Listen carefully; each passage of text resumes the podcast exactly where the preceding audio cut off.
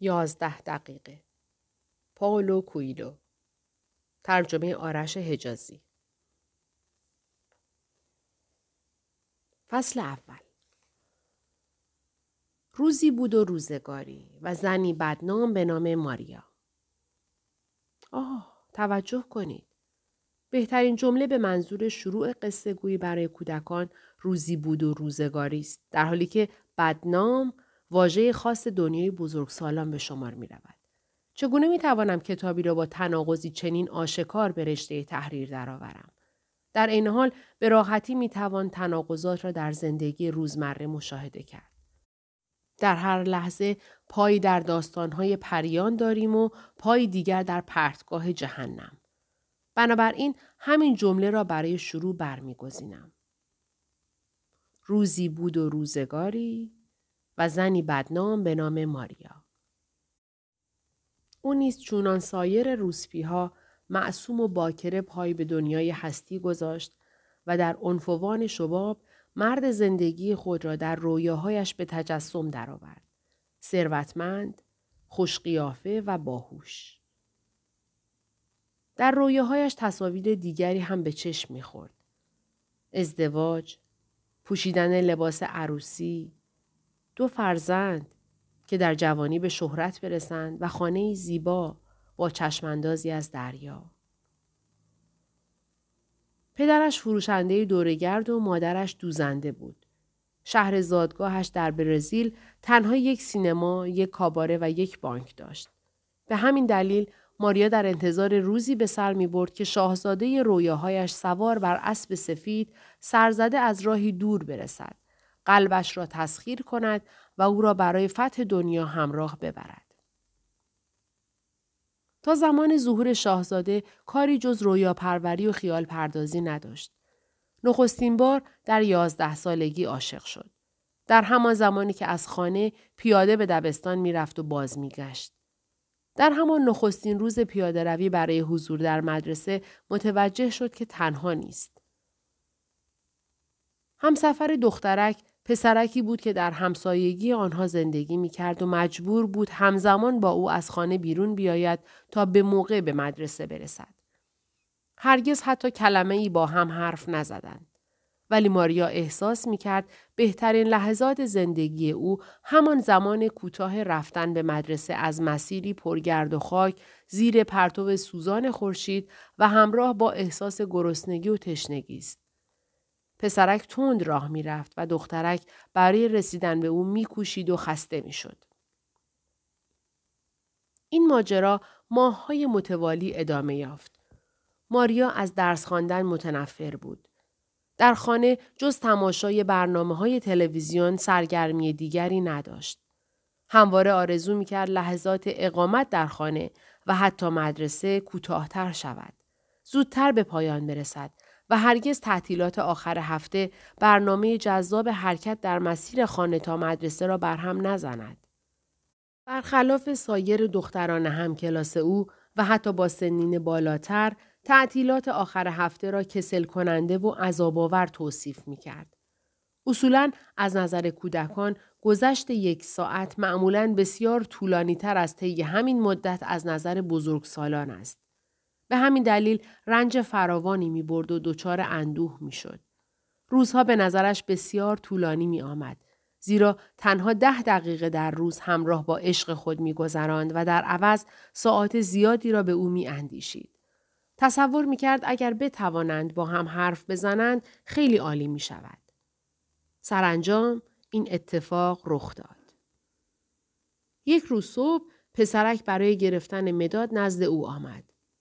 ماریا مداد نداشت. یا داشت و نداد.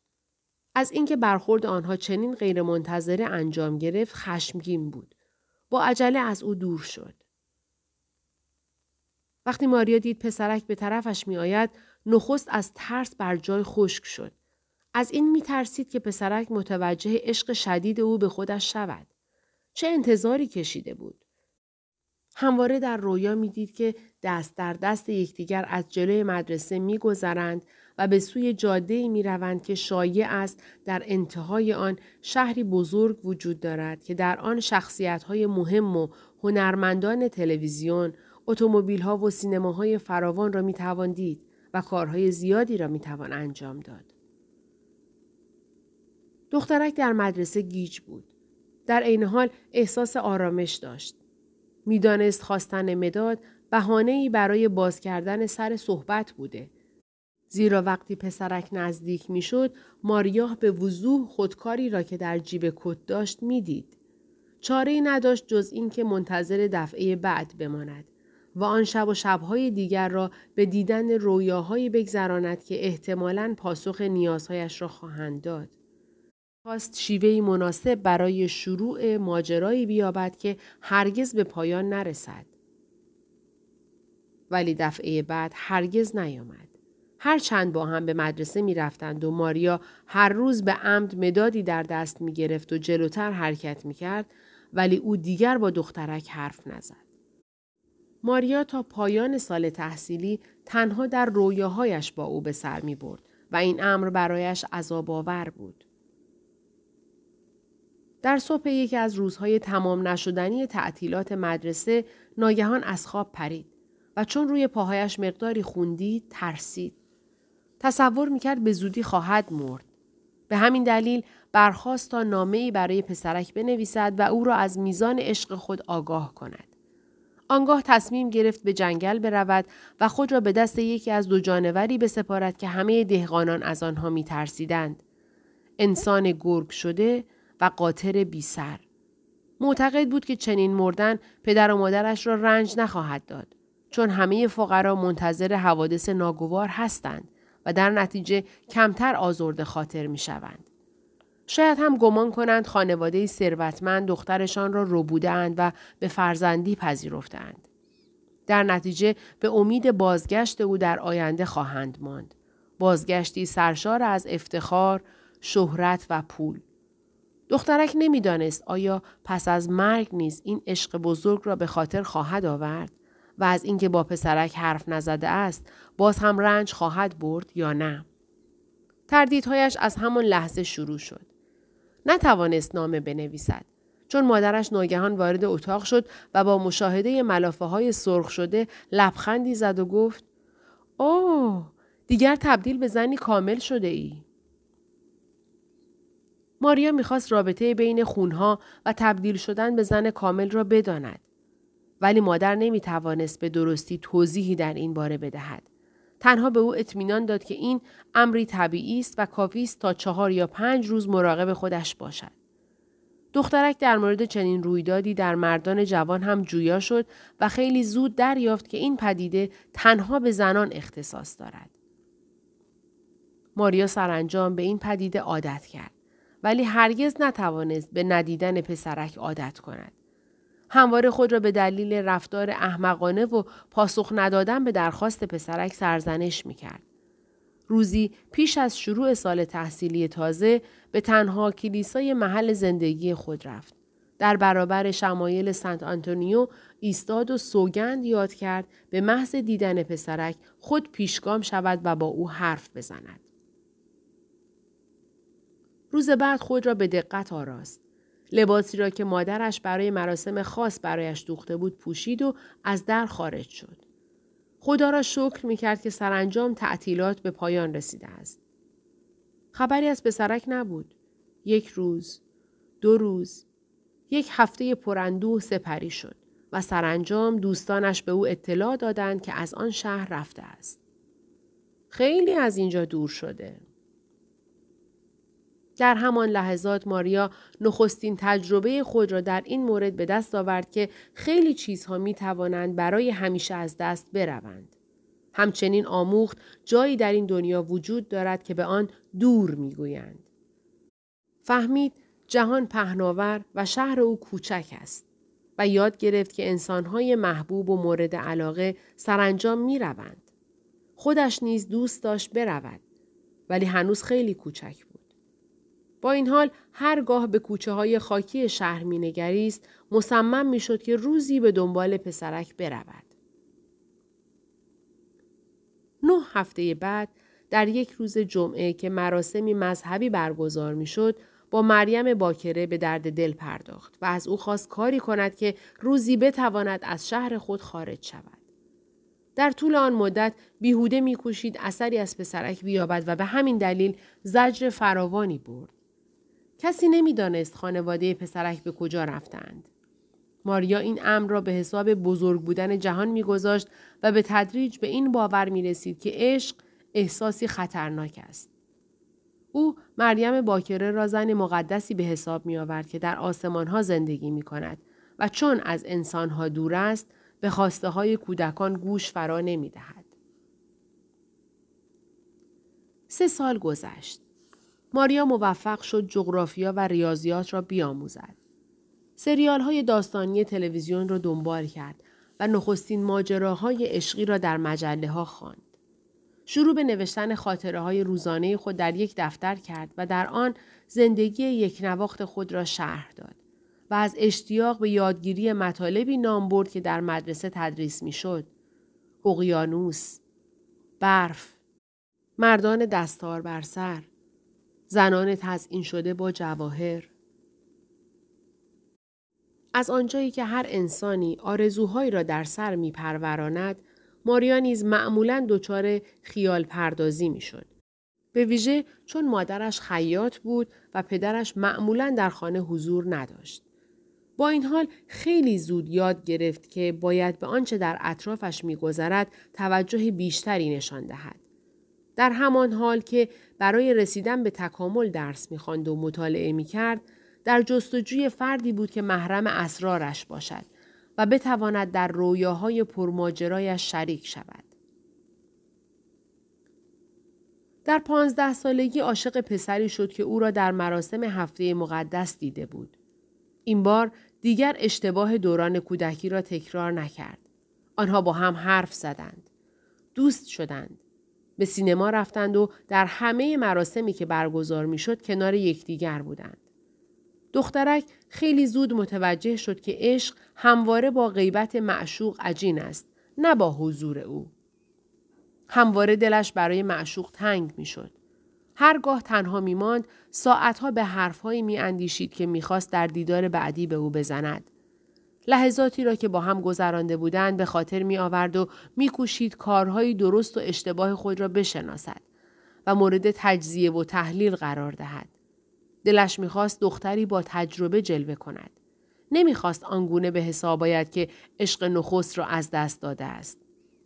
درد و رنج ناشی از این موضوع را به خوبی احساس می‌کرد. کاملا آمادگی داشت که با همه توان به خاطر آن جوان مبارزه و با او ازدواج کند.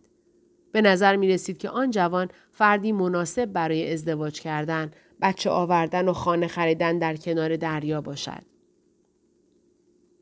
در این مورد با مادرش مشورت کرد. مادر با لحنی ملتمسانه گفت هنوز خیلی زود است دخترم. ولی تو در شانزده سالگی با پدر ازدواج کردی. مادر نمی‌خواست اجبار به ازدواج با همسرش را به دلیل بارداری پیش از موقع برای دخترش توضیح بدهد. بنابراین برای پایان بخشیدن به آن بحث تنها اظهار داشت آن زمان همه چیز با حالا فرق داشت. روز بعد عاشق و معشوق به خارج از شهر رفتند تا گردش کنند. در مورد همه چیز حرف زدند. ماریا از او پرسید که آیا مسافرت را دوست دارد یا نه. ولی جوان پاسخ نداد. نخستین تماس زندگی. شاید آن لحظه را هم در رویا دیده باشد. منظره زیبایی داشت. پرندگان دریایی در فضا بودند. خورشید می درخشید و صدای موسیقی از مسافتی دور به گوش می رسید. ماریا آنچه را که بارها در ذهن تکرار کرده بود بر زبان آورد. جوان خیلی زود خود را کنار کشید. چی شده؟ دیگه نمی‌خوای؟ شاید می‌خواست. حتما می‌خواست ولی هیچ دختری حق ندارد این گونه با پسری حرف بزند. به ویژه اگر قرار باشد همسر آینده او شود. واضح است که چنین حرفهایی می‌تواند موجب بیاعتمادی آن جوان نسبت به ماریا باشد. ماریا ساکت شد.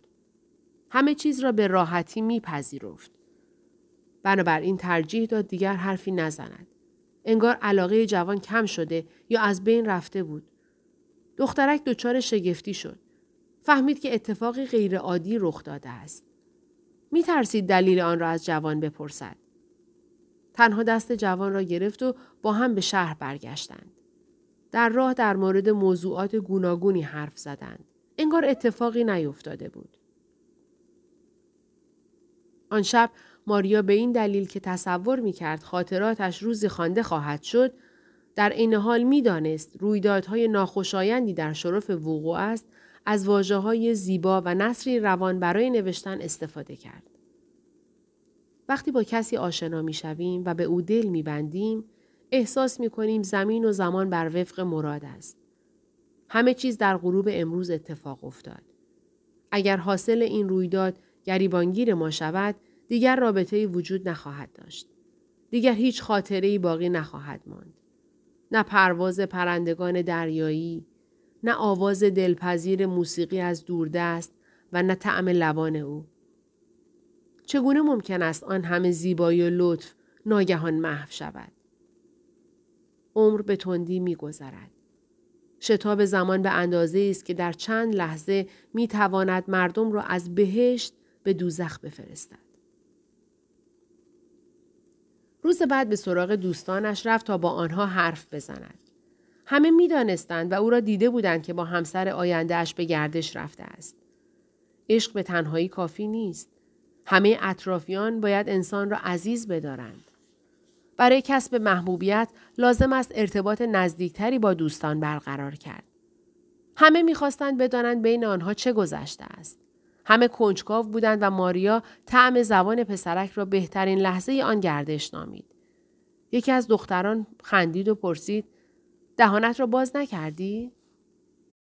احساس ناامیدی وجود دخترک را در بر گرفت. چرا؟ برای زبانش. مگر تفاوتی می کند؟ نمی‌دانم. به نظرم یکی از اصول همین است. خنده های آرام فضایی که احساس همدردی را القا می کرد و شرم دخترانی که هرگز بر ایشان خواستگار نیامده بود ماریا را تحت تأثیر قرار می‌داد. وانمود کرد به چیزی اهمیت نمی دهد. هرچند در درونش می گریست. ولی او نیز همراه با دیگران می خندید. در دل به سینما و فیلم دشنام می‌داد.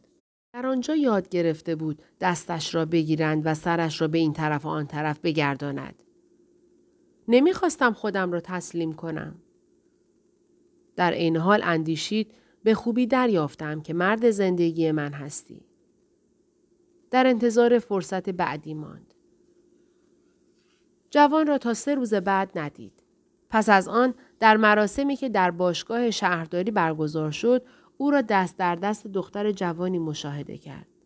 آه همان دختری که درباره باز کردن دهانش پرسیده بود. ماریا باز هم وانمود کرد که اهمیتی نمی دهد. آن شب تا دیر وقت زجر شنیدن حرفهای دختران دیگر را در مورد سینما، هنرپیشگان و سایر پسران شهر تحمل کرد و در عین حال وانمود می کرد که متوجه نگاه های دلسوزانه یکی از دختران که همواره او را زیر نظر داشت نیست. وقتی به خانه رسید دنیای پر از تظاهر او ویران شد و تا صبح روز بعد بدون وقفه گریست. هشت ماه متوالی زجر کشید. به این نتیجه رسیده بود که نه عشق برای او ساخته شده است و نه او برای عشق. از همان لحظات به پناه بردن به صومعه و راهبه شدن اندیشید. می‌خواست همه زندگی خود را وقف عشقی کند که نه زخم می‌زند و نه داغ بر دل می‌گذارد. عشق به مسیح. در مدرسه معمولا در مورد کسانی صحبت می کردند که به عنوان مبلغ مذهبی به آفریقا می رفتند و به ترویج مسیحیت می پرداختند. احساس می کرد زندگی خالی از امید و هیجانش را باید در آنجا بگذراند و راهی برای رسیدن به سعادت بیابد. برای ورود به صومعه لازم بود آمادگی کامل داشته باشد. نخست کمک های اولیه را یاد گرفت. آموزگاران می‌گفتند عده زیادی در آفریقا بر اثر ابتلا به بیماری های گوناگون می میرند. بنابراین آموختن حداقل اصول بهداشتی از ضروریات به شمار می آمد. آنگاه با اشتیاق وافر اوقات خود را وقف شرکت در کلاس های مذهبی کرد. به تدریج احساس می کرد یکی از قدیسان دوران جدید است که مأموریت رستگاری انسانها و اصلاح نحوه زندگی جنگل نشینانی همچون ببر و شیر را بر عهده او گذاردند. در پانزدهمین سالگرد تولد تجربه زیادتری در عشق و درک این موضوع که این احساس سرچشمه رنج و عذاب است به دست آورد. در امر دیگری نیز تبهر پیدا کرد و آن شناخت اندام خودش بود.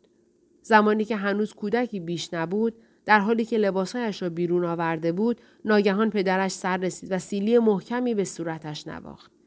بدون اینکه دلیل آن را توضیح بدهد.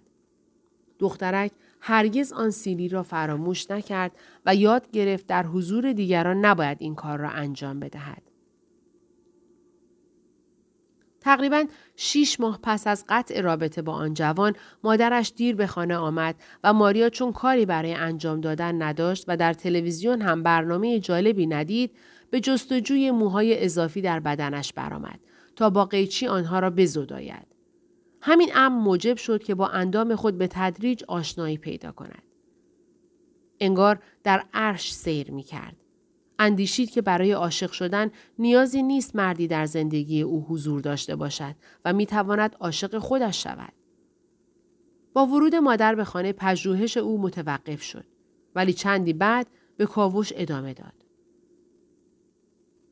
ماریا پس از نخستین تجربه نزد دوستانش رفت تا کشف تازه خود را با آنها در میان بگذارد. در عین حال به آنها نگفت که چند ساعت پیش به این نتیجه رسیده است. با شگفتی دریافت که غیر از دو نفر همه دوستانش به این کشف مهم دست یافتند. در عین حال کسی جرأت نمی‌کرد به این بحث ادامه بدهد. در نتیجه ماریا احساس کرد رهبری آن گروه انقلابی را به عهده دارد و باید به اعترافات محرمانه آنان گوش دهد و راه های گوناگون کشف اندام را بیابد. چندی بعد زندگی مذهبی را کنار گذاشت. در کلیسا به او و دیگران تفهیم می کردند که شناخت اندامها گناهی کبیره است و می تواند انسان را دچار جنون و یا حتی عقیمی کند. دخترک دیگر نمی‌خواست بر علیه این کشف بزرگ چیزی بشنود. به تدریج اعتماد و اطمینان خود را نسبت به مردان از دست داد و هر لحظه بیشتر متقاعد می‌شد که باید زادگاهش را ترک کند و به کشوری دوردست برود. دوباره دیگر عاشق شد. این بار لاعقل نحوه بوسیدن را بلد بود. با این حال رویدادهای دیگری موجب قطع ارتباط با آنها شد. در واقع هر بار احساس می کرد مرد زندگی خود را یافته ناگهان رویدادی غیر منتظره به وقوع می پیوست. سرانجام به این نتیجه رسید که مردان چیزی جز درد، ناراحتی، رنج و ناامیدی برایش به ارمغان نمی آورند. زمان به تندی می گذشت. بعد از ظهر روزی در پارک شهر زنی را دید که در حال بازی کردن با کودک دو ساله خود بود. دوباره به فکر تشکیل خانواده، همسر، فرزند و خانه در کنار دریا افتاد. ولی می‌دانست که هرگز نباید عاشق شود. یکی از عواملی که عشق و سایر احساسات را خراب می کرد، شهوت بود. فصل دوم سالهای بلوغ را پشت سر می گذاشت. هر روز زیباتر از روز پیش می شد. چهره غمگین و پر رمز و راز داشت. مردان بسیاری به خواستگاری آمدند. با یکی از آنها به گردش رفت. دیگری را پیوسته در رویاهایش می‌دید و رنج می برد و با اینکه تصمیم گرفته بود عاشق نشود نتوانست بر خود مسلط باشد. در یکی از ملاقاتهایش در حالی که از باکر ماندن در میان سایر دوستانش خسته و نگران مینمود خود را تسلیم کرد. هیچ احساسی در آن رابطه وجود نداشت. نه پرواز پرندگان دریایی، نه غروب خورشید، نه موسیقی و نه هیچ چیز دیگری. نمی‌خواست حتی آن لحظات را به خاطر بیاورد. بارها پسرک را تهدید کرد که اگر پدرش بفهمد او را به قتل میرساند و بنابراین لازم است هرچه زودتر به خواستگاری بیاید. ولی سرانجام تصمیم گرفت ارتباط خود را با او قطع نکند و تجربیات زیادتری به دست بیاورد. هرگز نفهمید ارتباط با جنس مخالف چه لذتی دارد. هرچند همه به طور مطلق همه یعنی دوستانش رادیو و تلویزیون روزنامه و مجله و کتاب القا می کردند که بخش مهمی از زندگی یک زن یک مرد است. بیشتر از گذشته به مطالعه پرداخت و در عین حال احساس حیرت انگیز و مرگاور به نام عشق را به فراموشی سپرد.